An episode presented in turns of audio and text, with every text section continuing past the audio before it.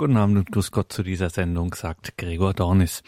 Heute geht es weiter mit den Beiträgen eines Symposiums aus dem September 2015 bei der geistlichen Familie Das Werk im Kloster Talbach in Bregenz in Österreich. Dieses Symposium, von dem wir hier diese Beiträge hören, fand statt im Gedenken an Leo Kardinal Schäfzig. Er verstarb am 8. Dezember 2005, also vor genau zehn Jahren. Hier in diesem Monat jeweils am Dienstag senden wir diese Beiträge in Erinnerung an diesen großen und bedeutenden Theologen des 20. Jahrhunderts, der ja auch viele Sendungen bei Radio Neues Europa beziehungsweise dann Radio Horeb gestaltet hat. Heute hören wir den Augsburger Dogmatiker Thomas Marschler, zu einem Thema, zu dem manche Theologen auch gerne mal die Auskunft verweigern und sich darauf berufen, das sei ja doch ein wie das im theologischen Jargon heißt, ein Mysterium stricte dictum, ein strenges Geheimnis oder ein Geheimnis im strengen Sinne, die Dreifaltigkeit, die Trinität. Das ist ein Thema, mit dem Thomas Marschler auch sonst in seiner Forschung sich einen Namen gemacht hat in der Theologie des deutschsprachigen Raumes. Und sein Vortrag drehte sich also um die Frage, die Dreifaltigkeit, die Trinität im theologischen Werk von Leo Schäfzig. Leo Schäfzigs Auseinandersetzung mit der trinitarischen Gotteslehre, soweit sie uns in literarischen Beiträgen greifbar ist, umfasst vier Jahrzehnte seines langen theologischen Wirkens. Am Anfang steht der monographische Beitrag zur dogmengeschichtlichen Entwicklung der Trinitätslehre, der 1967 im bekannten Handbuchprojekt Mysterium Salutis erschien. Schäfzig hat sich damit nicht bloß das historische Fundament für alle weiteren Arbeiten zu dieser Thematik äh, erstellt, die dann zur trinitarischen Gotteslehre folgten, sondern er formuliert in diesem Text auch schon hermeneutische Überzeugungen und Thesen, auch schon durchaus systematisch relevante Einsichten. Die 1968 erschienene Monographie Der eine und drei eine Gott, man könnte sagen eine kompakte Darstellung des Themas für theologisch interessierte weitere Leserkreise, kann als Entfaltung des ausführlichen Lexikonartikels angesehen werden, den Schäfzig für den im selben Jahr veröffentlichten zweiten Band des Lexikons Sacramento Mundi verfasst hat. Einem speziellen Aspekt der nachkonziliaren Debatten zur Gottesfrage wendet sich die 1974 wiederum als Monographie erschienene Arbeit Gottloser Gottglaube zu. Unter diesem Titel setzt sich Schäfzi kritisch mit sogenannten nicht-theistischen Modellen im Raum christlicher Theologie auseinander, die etwas weniger radikal als die damals auch ähm, sehr stark diskutierten sogenannten Gott ist tot Theologien den Versuch darstellten, gewissermaßen den Gottesbegriff von allen anthropomorphen Verfälschungen zu reinigen. Existenzialtheologische Ansätze, die dann häufig auf eine Bestreitung der Personalität Gottes hinausgelaufen sind. Ähm, eine ziemlich vergessene Monographie, die sich aber gerade in unserer Zeit wieder mal zu lesen lohnt, weil es ja so einen gewissen Trend zu Neomonismen in der aktuellen Gotteslehre gerade im deutschen Sprachraum gibt. Das weitere Interesse, das weitere intensive Interesse Schäfzigs an der theologischen Gotteslehre dokumentiert sich dann in etwa 20 Artikeln zu Aspekten aus diesem Themenkreis bis Mitte der 90er Jahre. Mit der umfangreichen Lehrbuchmonographie Der Gott der Offenbarung, die den zweiten Band der in Zusammenarbeit mit Anton Ziegenaus konzipierten dogmatischen Reihe bildet, hat Schäfzig 1996 gewissermaßen die Summe seiner Beschäftigung mit diesem äh, großen Themenkomplex erstellt. Und man muss immer bedenken, dass er das Thema auch regelmäßig in Vorlesungen behandelt hat. Also das wäre eine eigene Analyse, einmal die Entwicklung der Vorlesungstätigkeit Schäfzigs zu diesem Thema ähm, zu verfolgen. Das wäre aber nur möglich, wenn man intensiv hier im Archiv wühlt und arbeitet. Ja, danke schön. Nach diesem äh, großen Lehrbuch sind dann noch einige Artikel bis in die letzten Lebensjahre erschienen, die aber sicherlich keine ganz neuen äh, Aspekte mehr einbringen. Also in der Rückschau kann man schon sagen, dass die trinitarische Gotteslehre zu den Zentralthemen, in dem ja praktisch kein dogmatisches Thema auslassenden großen Övre Schäfzigs zählt. Unser nachfolgender Überblick muss sich jetzt auf einige wenige Schwerpunkte konzentrieren. Und zwar sollen das einige Bemerkungen zur theologischen Methode sein, die auch an das anknüpfen werden, was Anton Ziegenhaus gestern allgemein gesagt hat. Dann ein paar Worte zur exegetischen ähm, Fundierung der Gotteslehre, die Schäfzig immer sehr wichtig ist. Und schließlich dann ähm, der Hauptteil zu systematischen Schwerpunkten der Ausarbeitung, wobei ich mich da vor allen Dingen auf den trinitarischen Aspekt, eben wie im Titel angekündigt, äh, konzentrieren werde. Ich werde meistens die Darstellung des Lehrbuchs von 1996 zum Ausgangspunkt nehmen, aber nach Bedarf eben immer auch frühere oder parallele Texte einbeziehen. Also zunächst etwas zur theologischen Methode bei Leo Schäfzig in der Gotteslehre. Schäfzigs Lehrbuch ist in zwei Hauptteile gegliedert, die quantitativ im Verhältnis 1 zu 3 ungefähr stehen. Der erste Abschnitt umfasst inhaltlich in etwa diejenigen Punkte und Fragen, die auch schon in den neuscholastischen Gottestraktaten vor den eigentlichen Ausführungen über Wesen und Eigenschaften Gottes gebracht wurden. Ähm, natürlich von Schäfzig in einer ganz neuen Weise erarbeitet mit dem Problembewusstsein der Gegenwart, mit zwar starkem, ähm, mit zwar starker Referenz auf deutschsprachige Autoren, aber immer sehr stark auch die protestantische Diskussion mit einbeziehen, was sowieso bei Schäfzig auffällt. Nicht schauen Sie draußen, wie viel er über Tillich zum Beispiel publiziert hat. Also er hatte ein sehr ähm, starkes Bewusstsein auch für die Entwicklungen in der evangelischen Theologie seiner Zeit. Die Themen dieses Einleitungsteils sind eher fundamentaltheologischer Natur. Es geht um die Beschaffenheit unserer Gotteserkenntnis, um Möglichkeit und Relevanz von Gottes Beweisen, um Regeln des theologischen Sprechens von Gott sowie um die Atheismusproblematik. Darauf kann ich jetzt hier alles nicht weiter eingehen. Der zweite, wesentlich größere Teil des Bandes weist deutlich auf die heilsgeschichtliche Neuausrichtung katholischer Dogmatik nach dem Zweiten Vatikanum hin, der sich, wie wir gestern schon gehört haben, Schäfzig sehr stark methodologisch verpflichtet weiß. Wie sich schon in der knapperen Monographie und im Sacramentum Mundi Artikel von 1968 angedeutet hatte, folgt Schäfzig darin dem dogmatischen Dreischritt, den das Konzil in Optatum Totius 16 empfohlen hat. Sie kennen das alle. Ähm, dort wird die Unverzichtbarkeit eigenständiger exegetischer und dogmengeschichtlicher Erarbeitungen eines Themas im Vorfeld der systematischen Durchdringung, also der eigentlichen spekulativen Dogmatik, ähm, empfohlen.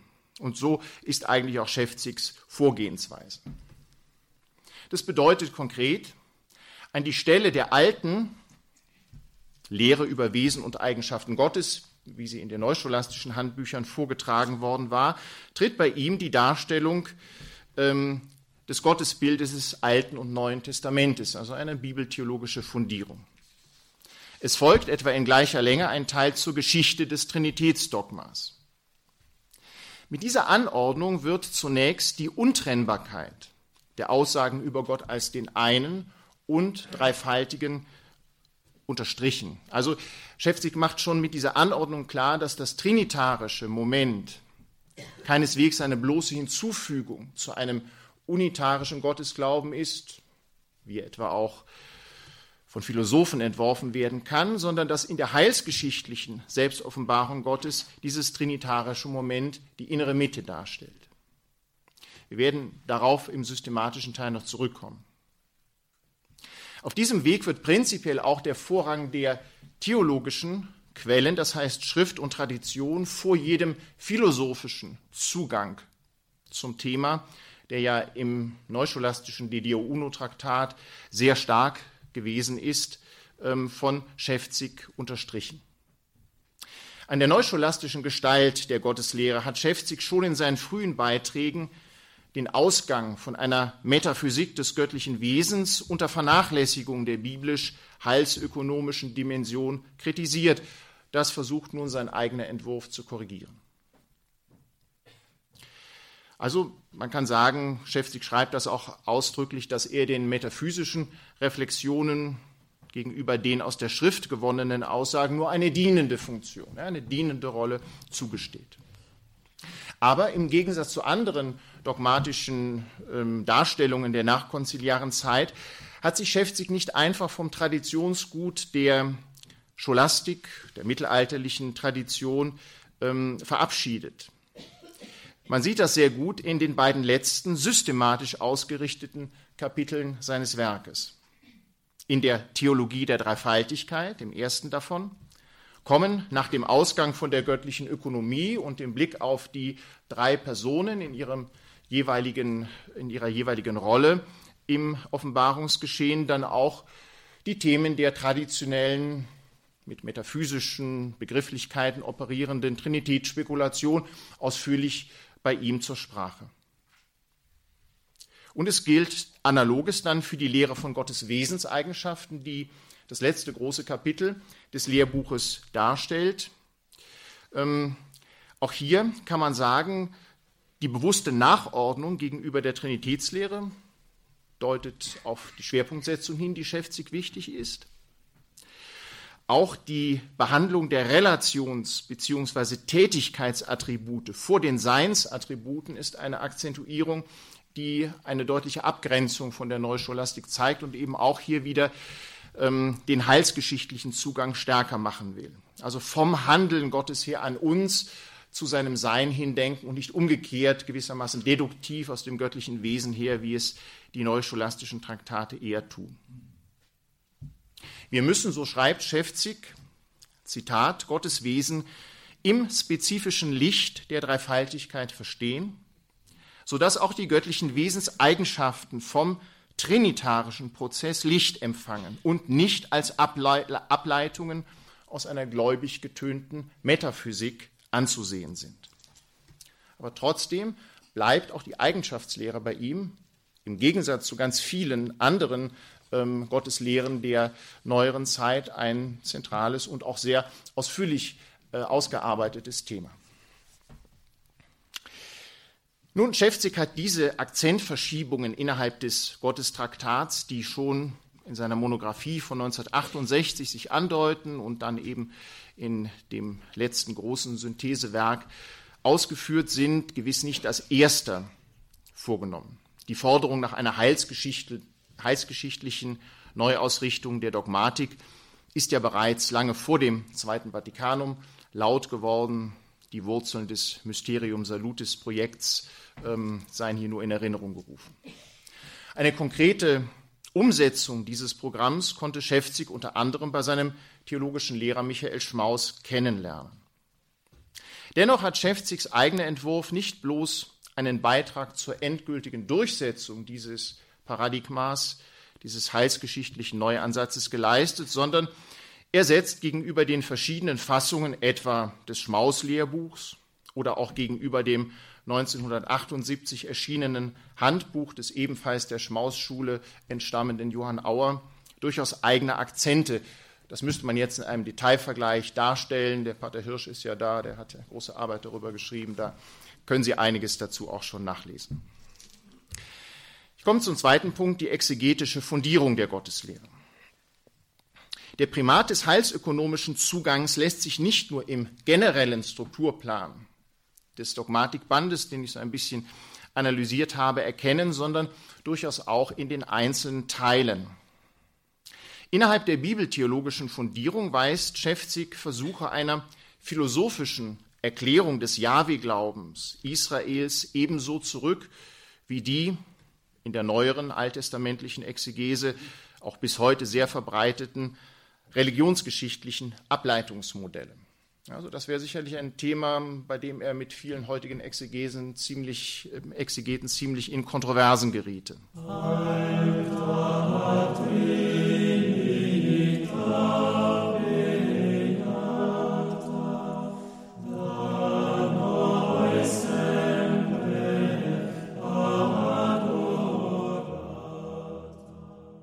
Israels Glaube an den einen Gott, so seine These, sei hervorgegangen aus der Erfahrung des absoluten Herrseins des Bundesgottes, der keine andere gleichgeordnete Herrschaft neben sich duldet.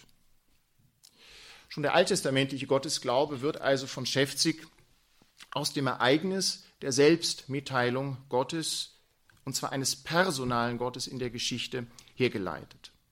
Schlüssel ist natürlich das Exodus und Bundesgeschehen, das Gott in besonders deutlicher Weise in seinem personalethischen Verhalten erkennbar werden lässt. Und er sagt auch, das Fehlen eines expliziten Personenbegriffs für Gott im Alten Testament ist jetzt kein Argument dagegen, weil wir aus Gottes Handeln und der Erfahrung dieses Handelns seine Personalität bibeltheologisch ganz klar erschließen können.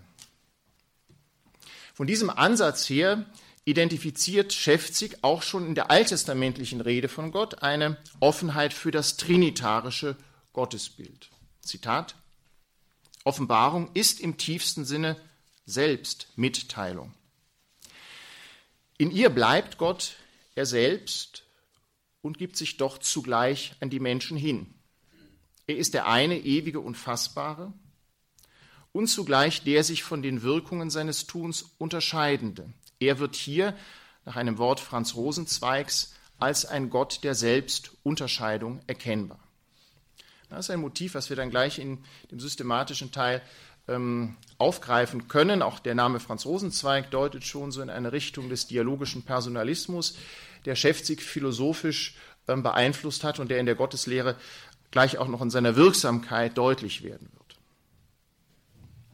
Während sich dies alles im Alten Bund zunächst nur in offenbarungsmittlerischen Größen wie die des Engels Jahwe, seines Wortes, seines Geistes, seiner Weisheit konkretisiert, erfolgt der explizite Schritt in das trinitarische Gottesbild dann natürlich durch die neutestamentliche Selbstmitteilung Gottes in Jesus von Nazareth. Schon die bisherigen Feststellungen haben angedeutet, dass man Schäfzi kaum den Vorwurf machen kann, die dogmatischen Trinitätsaussagen der Kirche in einer irgendwie anachronistischen Weise ohne hinreichende Würdigung der historisch kritischen Forschung in die biblischen Texte zurückzuprojizieren. Schäfzig hält mit Blick auf das Neue Testament ausdrücklich fest, dass sowohl die Spitzenaussagen der Synoptiker als auch der paulinischen Schriften über Jesus von Nazareth als Sohn Gottes prinzipiell auch im Rahmen einer heilsökonomisch funktionalen Gotteslehre oder Christologie gelesen werden könnten und dass deswegen das biblische Kerygma-Zitat noch nicht mit einer förmlichen Trinitätslehre gleichgesetzt werden kann. Da eine Erfassung der personalen Rolle des Geistes, des Heiligen Geistes, allein auf neutestamentlicher Grundlage noch weniger als abgeschlossen anzusehen ist, lautet Schäfzigs ähm, Fazit, dass das kirchliche Trinitätsbekenntnis eben im Neuen Testament zwar in heilsökonomischer Sicht, also in der Weise, wie Gott sich mitteilt, in der Geschichte eindeutig fundiert ist, eigentlich auch in dieser Hinsicht niemals bestritten werden kann, dass der Schritt zum Bekenntnis einer immanenten Trinität, also einer Trinität, wie sie ihn, wie sie Gott von Ewigkeit her selbst prägt und wie sie Möglichkeitsbedingung der ökonomischen Trinität ist, im Neuen Testament selbst noch nicht vollendet sei. Also Schäfzig erkennt hier wirklich auch die dogmengeschichtliche Entwicklung nicht, des Trinitätsglaubens an, vorbehaltlos.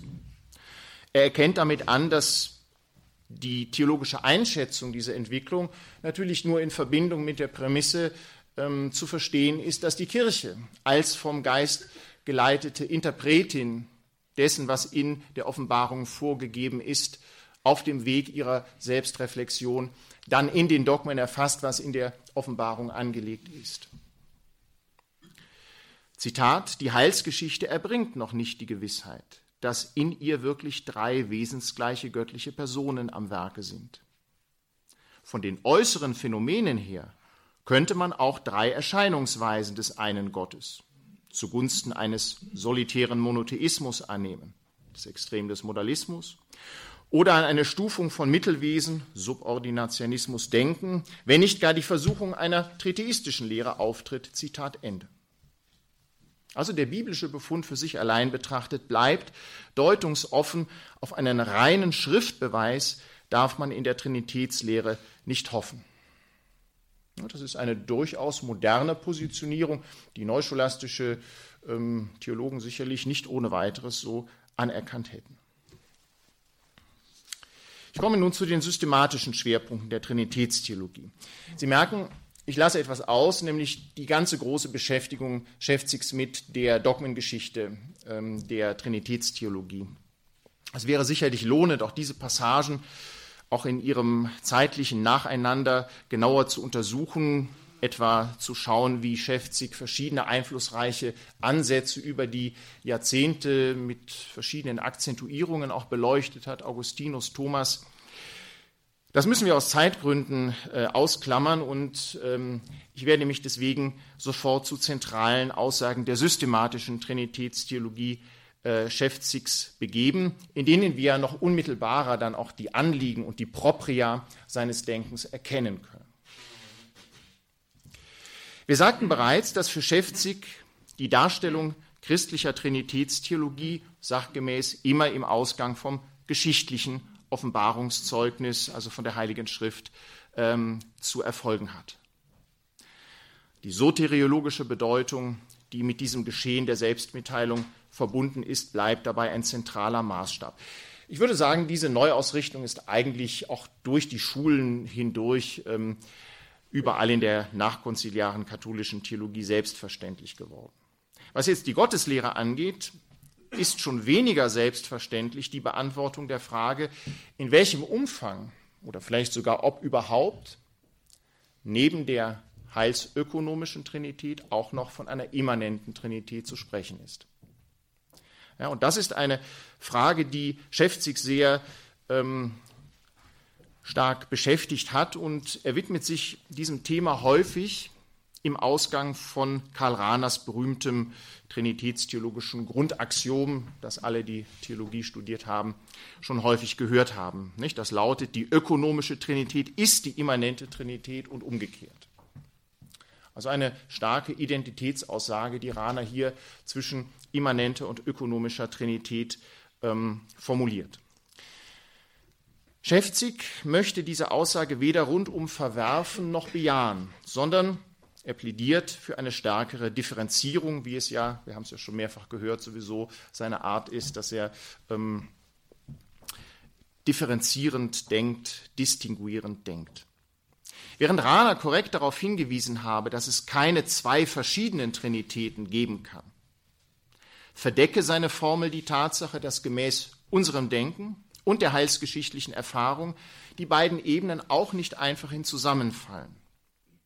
Eine Unterscheidung bleibt insofern notwendig, als die immanente Trinität zur ewigen Selbstidentität Gottes gehört und damit so notwendig ist wie sein Wesen, während es eine ökonomische Trinität nur aufgrund des freien göttlichen Entschlusses gibt, sich nach außen in eine Schöpfung hinein mitzuteilen. Nicht? Und diese Freiheit, der Weltzuwendung Gottes ist etwas, was für Schäfzig sehr, sehr wichtig ist, was er immer wieder sehr stark betont.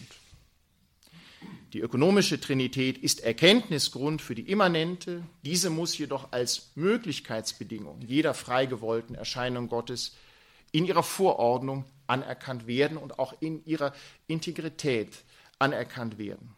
Wird diese Differenz vermischt oder verwischt, gerät man fast unweigerlich in die Konsequenz, den Weltbezug als notwendig für Gottes ewige Selbstidentität zu verstehen.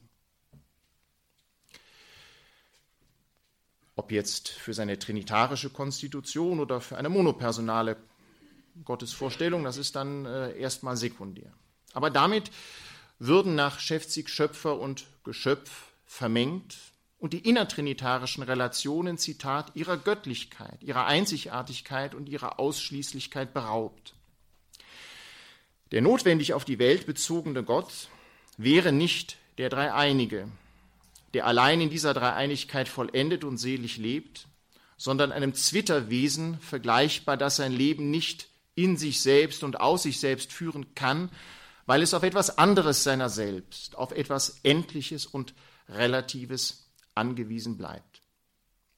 Und gerade diese Tendenz, ja, diese Tendenz irgendwo einer Immanentisierung Gottes, einer Erklärung Gottes nur auf dem Umweg über seinen Weltbezug, ist etwas, was er eigentlich durchgängig an vielen der modernen äh, Entwürfe sowohl der trinitarischen Gotteslehre als eben auch existenzialtheologisch eher monopersonal ausgerichteter Theologien kritisiert. Ich will jetzt diese ganzen Beispiele nicht bringen. Er handelt über Jüngel, über Moltmann auf dem Hintergrund des deutschen Idealismus. Ähm, also er liest die sehr stark als idealistische Entwürfe. Aber er handelt dann eben in diesem Buch Gottloser Gottglaube auch über existenzialtheologische Entwürfe des 20. Jahrhunderts, ähm, zum Teil Autoren aus den 70er Jahren, die heute fast schon wieder vergessen sind. Und ähm, lesen Sie mal das Kapitel, wo er äh, den Hintergrund solcher sehr stark immanentisierender Existenzialtheologien als dialektischen Umschlag von Karl Barths äh, Gott-Welt-Unterscheidung interpretiert. Das ist ein interessantes Kapitel. Nicht? Also das kippt um, so sagt Schäfzig, die strenge Trennung, die strenge dialektische Trennung von Gott und Welt beim frühen Barth lässt sich nicht halten. Sie kippt irgendwann um in einen Immanentismus, wo äh, am Ende der Gottesbegriff nur noch eine Funktion innerhalb der Welt ist, weil man einfach diese Trennung äh, nicht durchhalten kann. Ein solcher Gott verliert die Funktion. Also das sind sehr originelle Stücke auch, wo man Schäfzig so als systematischen Denker ganz gut kennenlernen kann. Also, die Vermittlung von Transzendenz und Immanenz, so würde ich sagen, die Vermittlung von Transzendenz und Immanenz Gottes ist eigentlich das Hauptthema, um das Schäfzig in seiner Gotteslehre ringt. Ja, an diesem Maßstab beurteilt er die Entwürfe, mit denen er sich beschäftigt.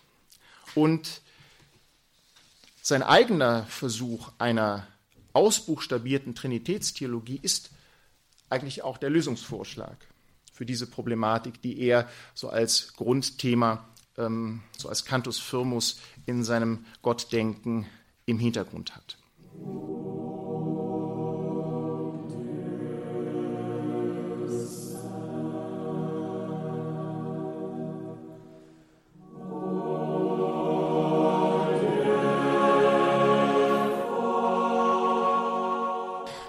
Diesen Zusammenhang jetzt zu verstehen, um zu verstehen, wie Schäfzig ähm, seine Trinitätslehre selber in Anführungszeichen konstruiert, ähm, lohnt es sich zunächst auf einen anthropologischen Zugang zu schauen, den Schäfzig dabei vornimmt. Grundlegend ist dabei die phänomenologische Feststellung, dass der Mensch Gott nicht als einem absolut Fremden und anderen gegenübersteht. Also so ein bisschen dialektische Theologie, sondern vielmehr in einer ursprünglichen Relation auf ihn hin ausgerichtet ist. Und hier nimmt Schäfzig jetzt eine Korrektur am traditionellen Personenbegriff vor. Zunächst mal anthropologisch. Er sagt, das traditionelle Personenverständnis, das so in der Linie des Boetius die Person als Selbststandwesen gesehen hat, individua substantia rationalis naturae, ähm, das ist ein Verständnis, so sagt er, das erweitert werden muss, korrigiert werden muss. Und diese Korrektur nimmt er in theologischer Hinsicht vor, gerade mit Berufung auf den dialogischen Personalismus des 20. Jahrhunderts. Es muss ein ursprüngliches und bleibendes Beziehungsverhältnis des Menschen zum absoluten Selbst geben, so sagt Schäfzig. Also klassisch ausgedrückt eine Art transzendentale Relation zum Transzendenten, zum Absoluten, macht den Menschen aus. Der Ansatz bei der responsorischen Verfassung des Menschen besitzt bei Schäfzig durchaus also die Funktion einer transzendentalen Grundlegung der Gotteslehre. Der Mensch, so sagt er, besitzt eine konkave metaphysische Struktur, ist ein nach oben hin offenes Gefäß, so könnte man das übersetzen.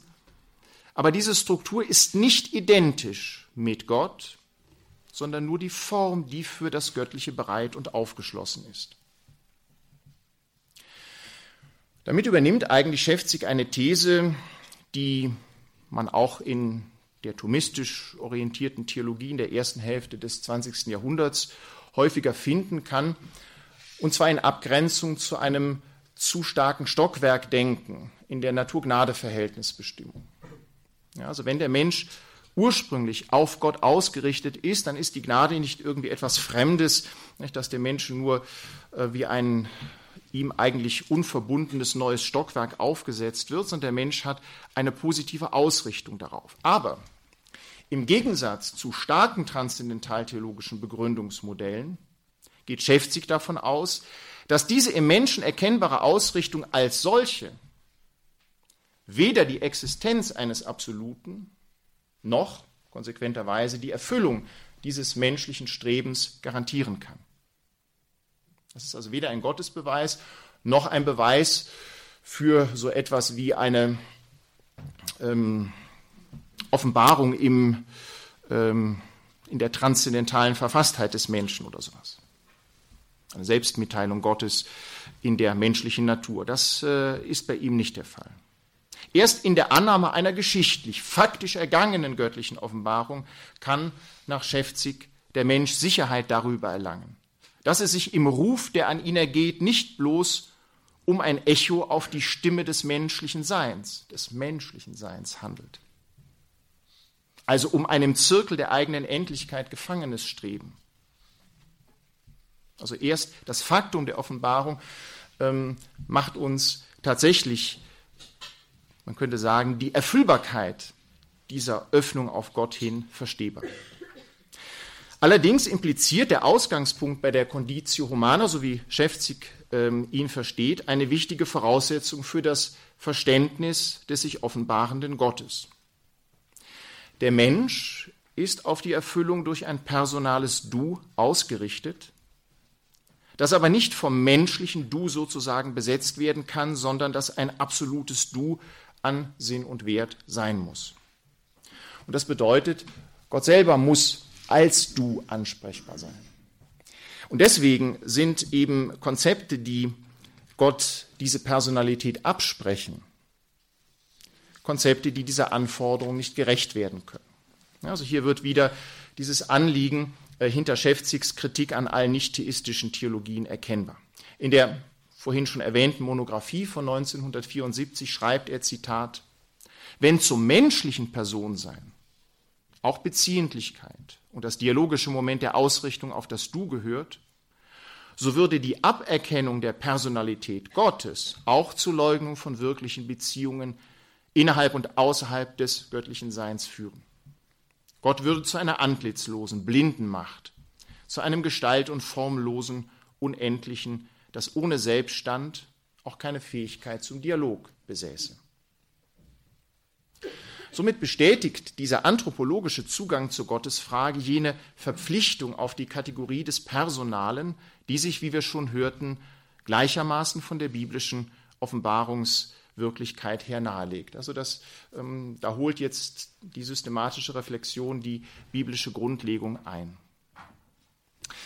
Nun könnte man sagen, dieses Kriterium der Personalität würde ja bereits derjenige Theismus erfüllen, der Gott als einzige absolute Person versteht. Als eine Person, die sich dem Menschen ja auch durch Offenbarung zuwenden könnte. Dieses Bild von Gott herrscht nicht nur in allen außerchristlichen Monotheismen vor, sondern hat auch das christliche Denken der Neuzeit, so betont es Schäfzig, oft maßgeblich geprägt und bis in die Gegenwart hinein identifiziert Schäfzig theologische, christliche theologische Autoren, von denen er äh, sagt, dass sie zwar irgendwo von einer trinitarischen Struktur Gottes sprechen, aber in Wirklichkeit eigentlich nur ein monopersonales Gottesbild zugrunde legen. Also etwa Paul Tillich oder Heinrich Ott aus dem evangelischen Bereich sind Autoren, mit denen er sich in dieser Hinsicht auseinandersetzt. In einer solchen Vorstellung von Gott werden für Schäfzig fundamentale Mängel erkennbar. Und zwar Mängel, die letztlich so schwer wiegen, dass seinem Urteil nach, Zitat, ein solitarischer Monotheismus, der wirklich mit allen Konsequenzen zu Ende gedacht würde, an seinen inneren Widersprüchen scheitern müsste und dass gerade der allgemeine religionsgeschichtlich gefärbte christliche Monotheismus das Christentum in eine Identitätskrise gestürzt hat. Wenn ich recht sehe, sind für diese recht starke These, die Schäfzig da aufstellt, drei Kriterien, drei Argumente maßgeblich. Erstens, seiner Ansicht nach kommt ein monopersonaler Gott zwar als Gegenüber des Menschen und damit auch durchaus als Subjekt der Begegnung die der Mensch ersehnt, in Frage, aber ein echtes Ergriffenwerden durch diesen Gott scheint unter rein monopersonaler ähm, Annahme nicht möglich zu sein. Die Einwohnung Gottes im Menschen, von der das Christentum als höchste Form der Zuwendung Gottes spricht, bleibt nach Schäfzig hier unmöglich. Gott wäre letztlich auch in der personalen Unmittelbarkeit der für den Menschen unerreichbar transzendent. Also man könnte sagen, Gott wäre dann nur das den Menschen konfrontierende Gegenüber, aber er hätte nicht die Möglichkeit, den Menschen wirklich von innen her ähm, zu ergreifen und zu durchdringen. Der zweite Einwand ist vorhin schon angeklungen. Ein monopersonaler Gott, wenn er denn als Liebender gedacht werden soll, scheint auf ein geschöpfliches Gegenüber angewiesen zu sein, damit ihm echte Gemeinschaft in Liebe möglich wird. Also wenn zur Liebe Dialog gehört, wenn Gott liebend ist, dann muss er irgendwie dieses Ich-Du-Verhältnis implizieren. Wenn es kein Du auf der gleichen Wesensebene gibt, muss es eben, so schäftig, ein Du irgendwo im Geschöpflichen geben. Und dann wären wir wieder seiner Wahrnehmung nach bei jener Immanentisierung Gottes und seiner Vermischung mit der Schöpfung, für die wir schon verschiedene Beispiele angeführt haben. Drittens verweist Schäfzig darauf, dass der monopersonale Gott der Philosophen durch seine rationale Ableitbarkeit aus der Welt den Charakter des Geheimnisses einbüße. Zitat, als bloße Spitze einer Pyramide oder als eins in der Zahlenreihe die in allen Zahlen enthalten ist, liegt dieses eine immer im Bereich des Möglichen, wenn nicht sogar des Notwendigen. Wir haben gestern kurz von Herrn Solbert über Karl Barths Kritik an der Analogia Entes gehört, eine Kritik, die darauf abzielt, dass Gott nicht als, bloß als das Primum analogatum gedacht werden könnte. Das ist eigentlich ein Kritikpunkt, der auch in diese Richtung geht. Nicht? Also Schäfzigs Verhältnis zu Barth wäre sowieso mal interessant zu untersuchen. Er beruft sich häufig auf ihn, aber er kritisiert ihn noch häufig. Also auch das ist ein sehr differenziert zu sehendes Verhältnis. Aber hier wendet er gewissermaßen diese Kritik an der Analogie Entis um und sagt, die ist richtig, wenn sie als Kritik gegen ein rein monopersonales Gottesbild verstanden wird. Aber auch hier werden wir sehen, dass ähm, für ihn dann die Trinitätslehre eigentlich der Ausweg aus äh, solchen Entwürfen ist, die Gott den Geheimnischarakter rauben und am Ende bei einem rational nachkonstruierbaren, ja sogar naturalistischen Weltgesetz landen. Vermittelbar, jetzt kommen wir zu dieser Synthese, die er anzielt, werden Immanenz und Transzendenz Gottes nach Schäfzig, wenn wir Gott trinitarisch denken. Und zwar unter der unverkürzten Personalität von Vater, Sohn und Geist. Die Brücke von dem bereits angesprochenen dialogischen Personenbegriff, der den Menschen in einer ursprünglichen Relation zum absoluten Du Gottes bestimmt, hin zum Gedanken einer göttlichen Drei-Personalität, schlägt Schäfzig in folgender Weise. Wenn Gott vom Menschen her als schöpferisch rufendes Ur-Ich erkennbar wird, wenn zugleich ein Ich, aber nie ohne korrespondierendes Du sein kann, da muss es dieses Du auch für Gott selbst geben. Eine menschliche Person kommt dafür nicht in Frage, weil sonst Gott erst durch sie Person würde und eben damit verendlicht würde. Also gilt, Zitat, das Ich der Personalität Gottes, das auch, das auch relational gedacht werden muss, kann dann nur durch ein innergöttliches, naturhaftes Wortgeschehen konstituiert sein, in dem sich Gott unabhängig von jedem Weltbezug in seinem immanenten Selbstvollzug dialogisch vollbringt, vollbringt in Anführungszeichen. Gott ist folglich kein einsamer Gott. Er lebt in sich schon in personaler Beziehung von Vater und Sohn. Zitat, nur so ist die für das personale Mitsein notwendige Entsprechung gewahrt, und zwar auf gleicher Ebene, auf der Ebene des einen göttlichen Lebensvollzugs. Die Öffnung dieses Ich-Du-Verhältnisses auf die dritte Person des Heiligen Geistes begründet Schäfzig häufig mit Verweis auf die personalistische Trinitätslehre des Jesuiten August Brunner, in der das bekannte Argument eigentlich des mittelalterlichen Theologen Richard von St. Viktor nachhalt, auf den auch Schäfzig selbst zustimmend verweist. Selbstsein und Mitsein müssen mit einer besonderen Zustimmung verbunden werden, die im Geschehen der Begegnung als solche, also im bloßen Ich-Du-Geschehen, noch nicht garantiert ist, denn ein bloßes Ich-Du-Geschehen könnte ja auch konfrontativ ablaufen. Also erst wenn noch ein drittes hinzukommt, das gewissermaßen ähm, diese Ich-Du-Beziehung als gelungen, als vollendet ähm, erweist, ist auch diese Beziehung als solche komplett. Dieses dritte, so schreibt Schäfzig, ist ein neues Gut gegenüber der zwischen beiden ausgetauschten Liebe. Es ist die Reinheit oder das Edelmütige der Liebe, das die beiden ersten Personen aneinander bindet und sie so erst richtig zusammenschließt, woraus dann erst selige Gemeinschaft entsteht. Die hier angesprochene gegenseitige Zustimmung der Liebe, das sich einander schenken in personaler Form, ist der Heilige Geist, der in Gott das Ich und Du zu einem wahren Wir, einem dreifachen Füreinander vollendet. Ja, man hört so ein bisschen auch den Herbert Mühlen durch, der so dieses Ich-Du-Wir-Modell, alten Paderborner Hörer kennen das noch. Ja, ja. Natürlich ist sich Schäfzig bewusst, dass dieses Modell so eine gewisse Analogie zur menschlichen Familie hat. Es ist ihm auch bewusst, ähm, dass er notwendig Gott hier in der Form von drei Ich-Subjekten denken muss und sich damit klar von schwächeren Personenbestimmungen abgrenzen muss, wie sie bei, etwa bei Rahner oder bei Karl Barth ja vorliegen.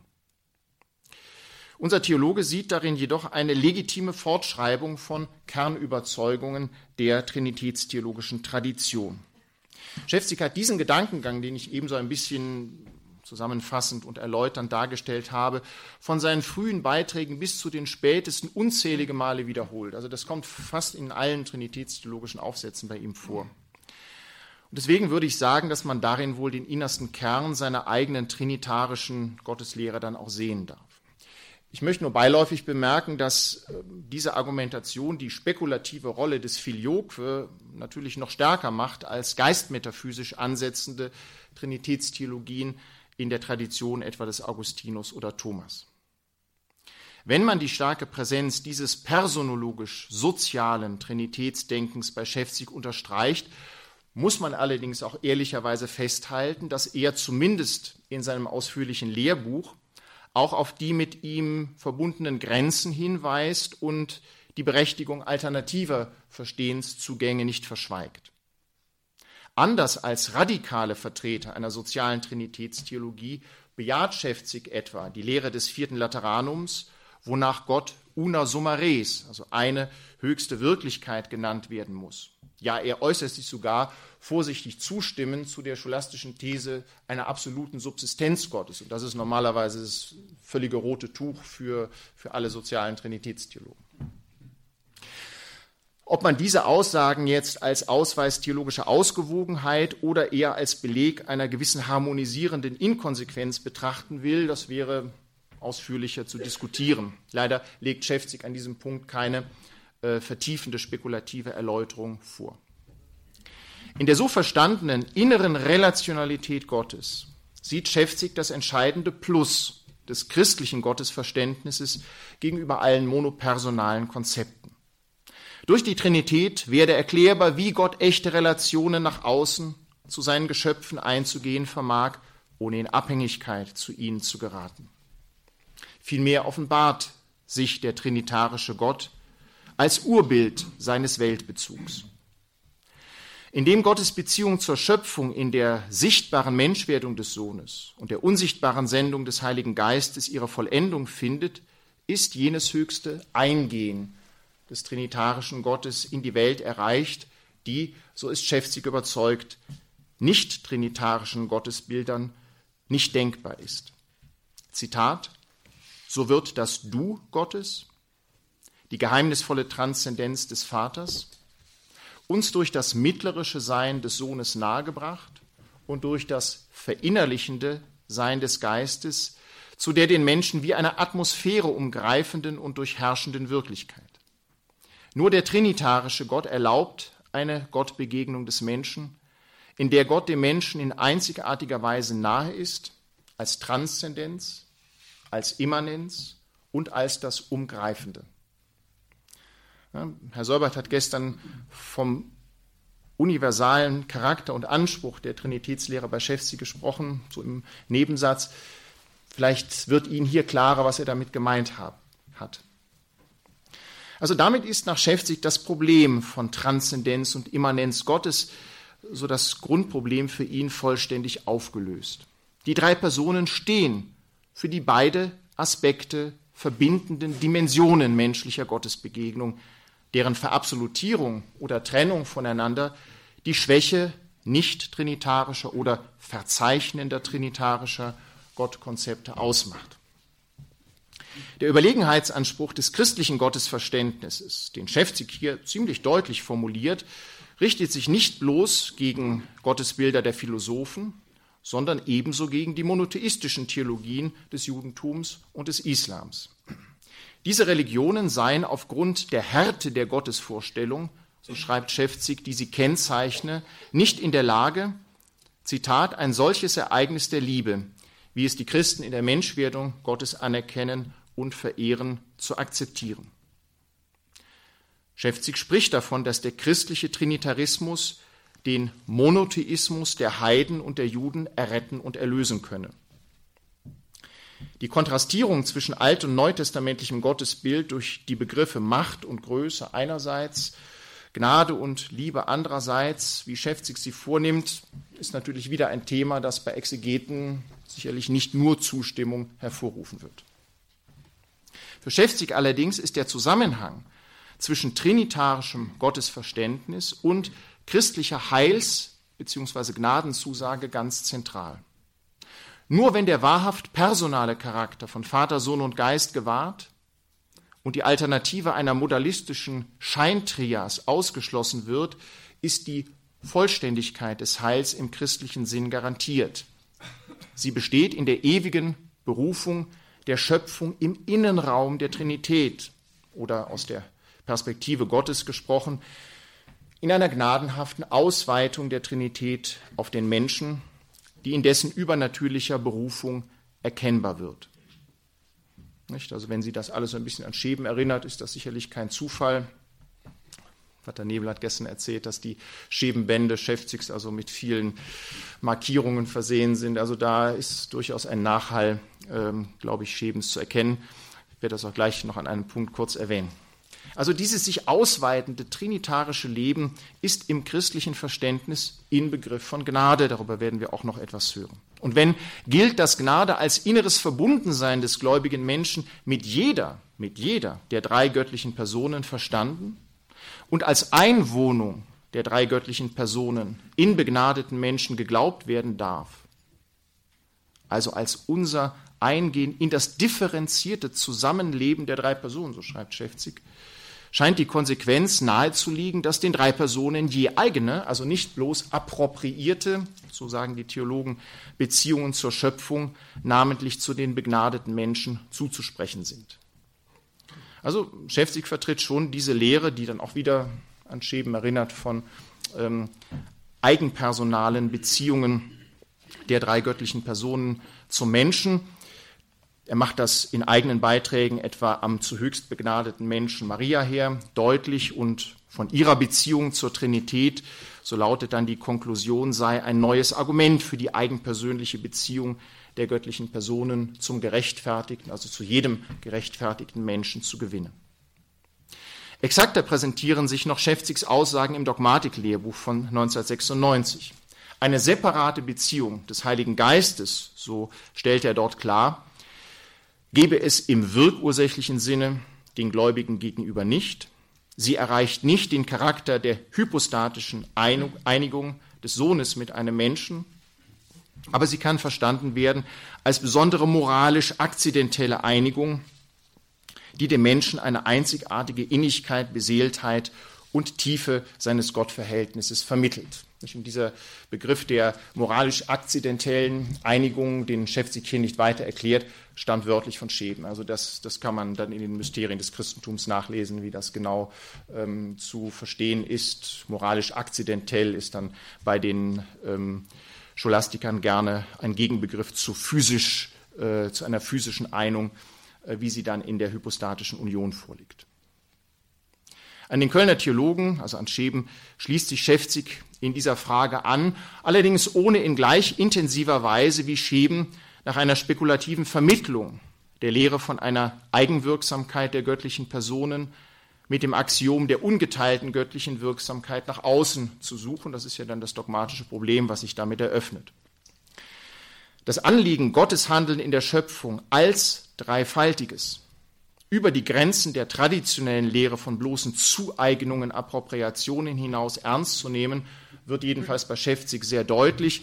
Er bestätigt sie übrigens auch in einem eigenen Abschnitt seiner Schöpfungslehre ähm, und auch in bestimmten Aussagen zur Christologie. Auf alles das kann ich hier nicht mehr eingehen, sondern komme zu drei kurzen Schlussbemerkungen. Erstens. Schäfzigs Trinitätslehre ist, wie seine Theologie insgesamt, ein auf Vermittlung von altem und neuem bedachter Entwurf katholischer Dogmatik nach dem Zweiten Vatikanischen Konzil. Mit ähnlich ausgerichteten Theologen wie Schmaus und Auer verbindet Schäfzig eine staunenswerte Breite sowohl der dogmengeschichtlichen als auch der systematischen Kenntnisse und Interessen. So deutlich bei ihm die Wende von der abstrakt-rationalen Methode der Neuscholastik hin zum heilsgeschichtlich dynamischen Zugang vollzogen ist, so spürbar ist gleichzeitig das Bemühen, den Gefahren dieser Neuorientierung zu entgehen.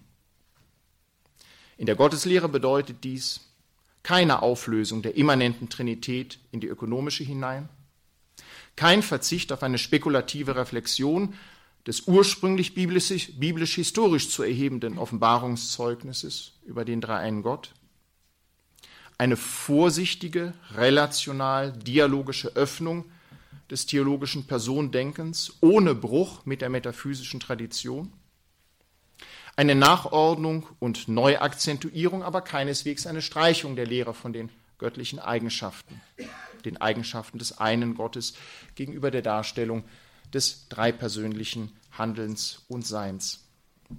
Schäfzig ist damit Repräsentant einer die Tradition in eine neue Synthese übersetzenden Typs katholischer Dogmatik im 20. Jahrhundert, deren Qualität bis heute nicht hinreichend gewürdigt und deren Anliegen wahrscheinlich oft allzu einseitig als konservativ abgestempelt worden ist.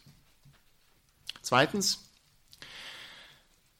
es ist kaum möglich, jedenfalls war das mein Eindruck, in Schäfzigs Publikationen zur trinitarischen Gotteslehre während der vier Jahrzehnte, die sie abdecken, wesentliche, wesentliche Entwicklungen auszumachen. Die systematischen Kernideen, die er Ende der 60er Jahre vertreten hat, finden sich bis in die letzten Schriften hinein wieder. Veränderungen betreffen primär Kontexte der konkreten Auseinandersetzung und Aspekte der materialen Ausarbeitung des Gesamttraktates. Vielleicht kann man beim späteren gegenüber dem jüngeren Schäfzig ein verstärktes Interesse und eine insgesamt wohlwollendere Haltung gegenüber der scholastisch-metaphysischen Tradition der Gotteslehre konstatieren. Ein Beleg dafür mag die in Schäfzigs Arbeiten der 90er Jahre deutlicher werdende Berücksichtigung der Trinitätstheologie des Thomas von Aquin sein, deren Vereinbarkeit mit dem personologischen Denken der Moderne er für möglich gehalten hat. Diese Akzentverschiebung könnte einerseits damit zusammenhängen, dass Schäfzig ja erst mit der Abfassung seines Lehrbuchs überhaupt eine ausführliche, komplette Systematik des gesamten Trinitätstraktats vorzulegen hatte.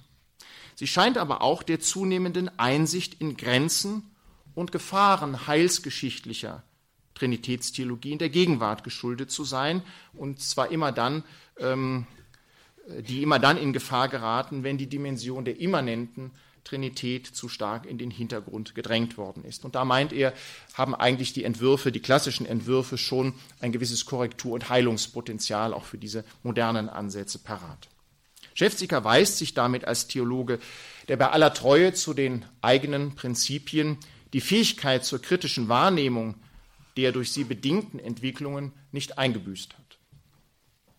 Schließlich drittens, eine inhaltliche kritische Auseinandersetzung mit Schäfzigs Trinitätstheologie müsste wohl vor allem bei seiner personalistischen Auslegung des Dogmas und der starken Abgrenzung, der sehr starken Abgrenzung gegenüber nicht trinitarischen Gottesvorstellungen, vor allen Dingen auch nicht trinitarischen Monotheismen ansetzen.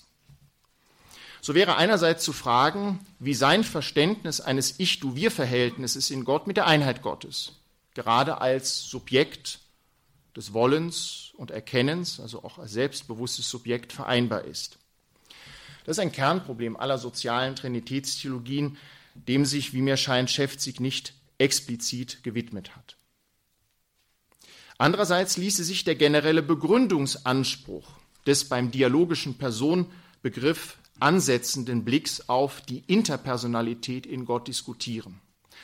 Gewiss will Schäfzig damit nicht irgendwie eine a priorische Konstruktion des Dogmas vorlegen, das sagt er auch ausdrücklich, sondern er will ein Nachdenken der heilsgeschichtlichen Offenbarungsfakten versuchen.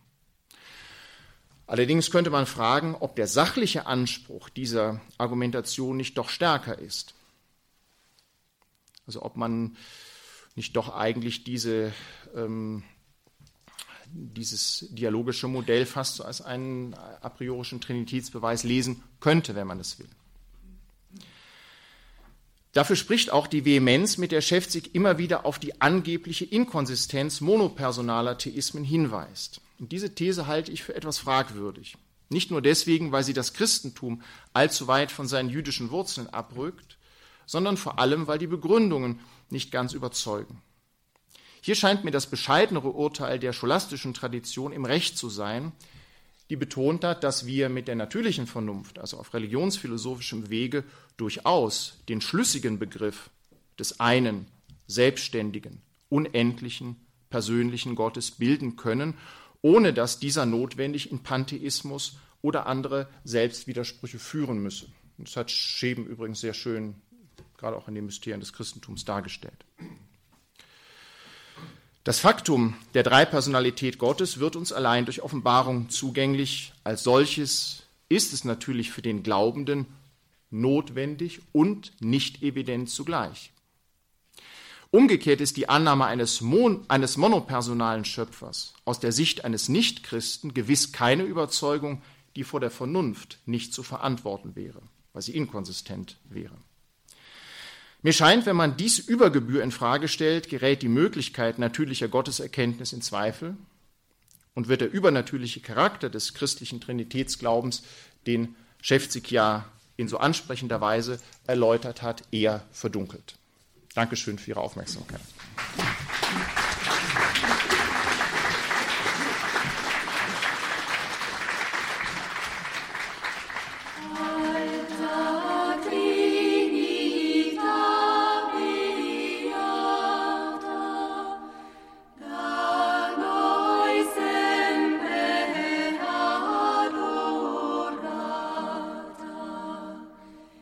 Das war sie, die Credo-Sendung hier bei Radio Horeb und Radio Maria. Wir hörten einen Vortrag von Thomas Marschler, Professor für Dogmatik an der Universität Augsburg.